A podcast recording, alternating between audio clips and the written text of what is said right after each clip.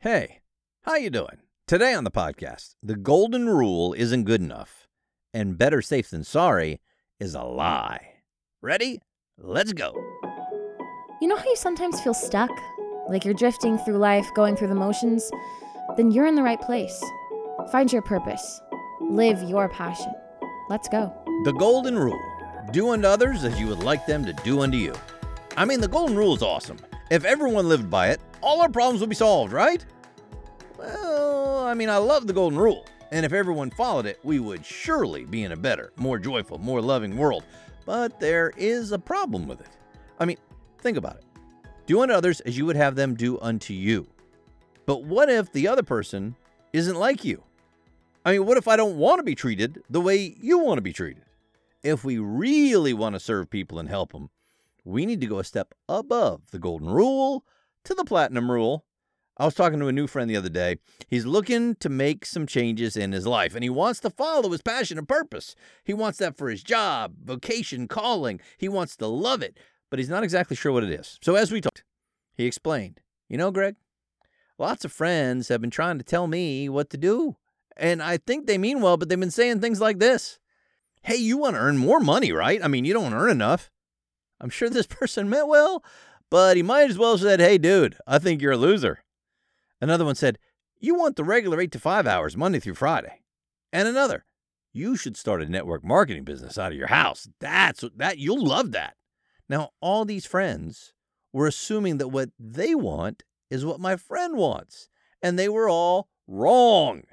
See, my friend isn't really interested in whether he makes more money or not at this. He thinks he's making plenty of money and he really just wants to love what he does. He wants to feel called to do it. He's in that phase of his life. Now, I think everybody should be in that phase of their life all the time, but that's what I want.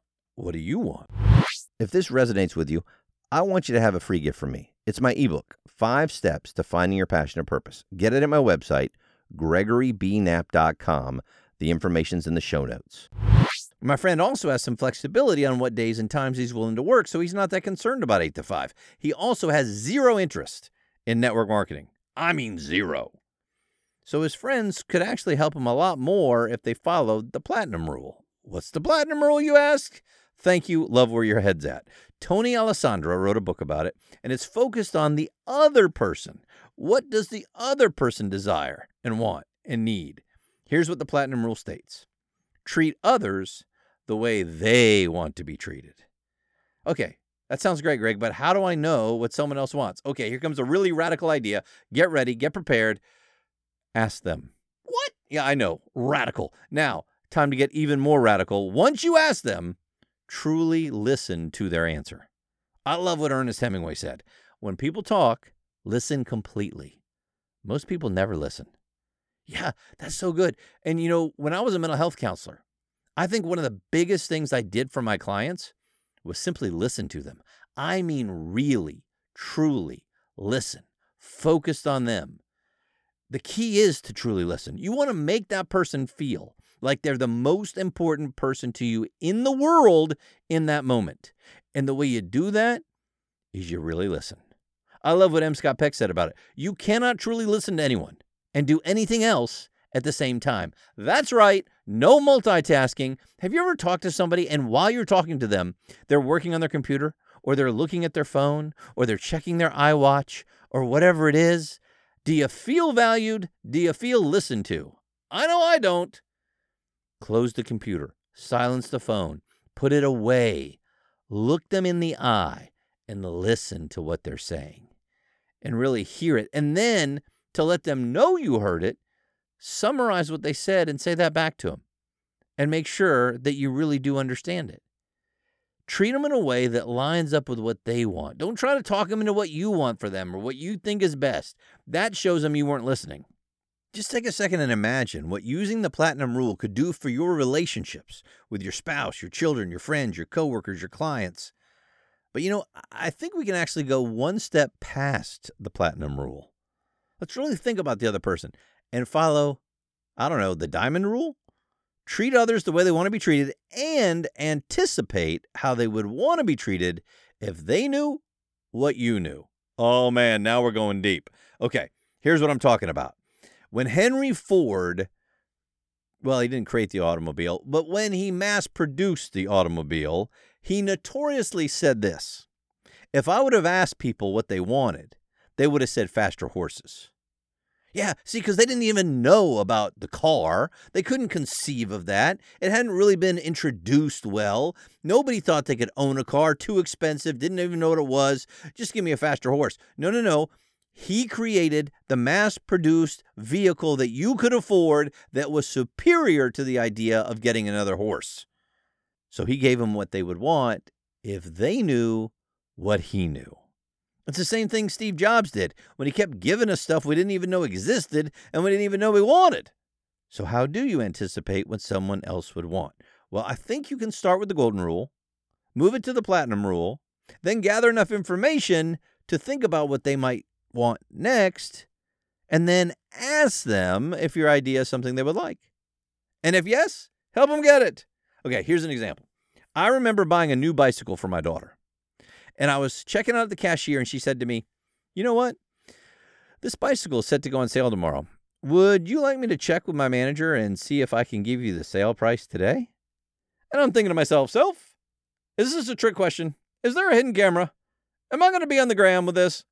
Of course, I want the sales price that I didn't even know about that I could get tomorrow, but I'm buying it today. See, the clerk was able to get me the sale price, and man, I was a happy customer. And she did this by starting with gold and working through platinum into diamond. Do you think I'm more loyal to that business now? Yeah, yeah, I am. So here's some questions for you. How can you start using the platinum and diamond rules with your personal and business relationships? And when you've used them, what responses did you get? All right, I got one more for you today, and it's this Better safe than sorry is a lie. I got an email. Greg, it sounds great to go after the life you want. And I love that you talk about that. I love the whole purpose thing and the passion. But haven't you ever heard the phrase better safe than sorry? I mean, what happens if I try this stuff and it doesn't work? You know what? I have heard that expression. In fact, I just read something about it in Bob Proctor's book called It's Not About the Money. And I do not believe in coincidences, so maybe it's time to talk about it. My emailer continued I'm nervous about trying something new and leaving my safe, stable job where I know I have a steady income. Hey, I totally get where that guy's coming from.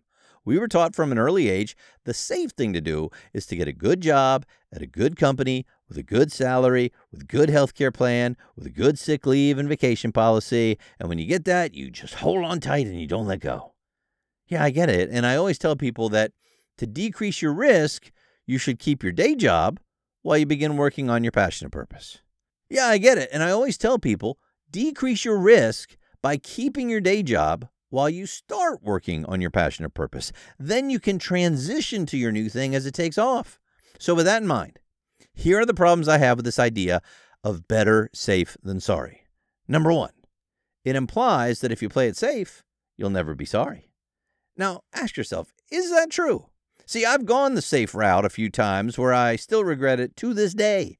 I'm sorry I played it safe because I missed out on some great stuff. And think about this do you know anyone on his deathbed who ever said this? You know, I didn't really enjoy my work. I never went after what I really wanted. Maybe I could have lived the extraordinary life of my dreams, but I am so glad I played it safe, and it was better safe than sorry. No, nobody says that. Don't you want more than just a job you barely tolerate because you think you won't get fired? Playing it safe can be more risky than going for what you really want because you're stuck living a life you don't want. Who wants that? And number two, is any job really safe anymore? You remember the 2008 recession? I mean, most people think we're in a recession now, but just think back to the 2008 recession. The United States lost 8.7 million jobs during that. How many of the people who were let go thought their jobs were safe? I thought mine was, and I was wrong. How about you? But Greg, the recession's over. Good jobs are safe again. Really? COVID, inflation, overspending, geopolitical problems around the world, artificial intelligence, another potential housing bubble. I'm just getting started. Do you think everyone who has a job has a safe job and they won't get fired no matter what happens? Hey, I'm not trying to be the Debbie Downer. I'm a glasses half full kind of guy, preferably beer, but I'm also realistic. You could lose your job today. There is no safe job anymore. Well, unless you work for the federal government, then you're more likely to die than be fired. True story. I, I'm not making that up. Look it up. So, does it make sense to stay in a job you don't like or even hate because, well, I mean, better safe than sorry?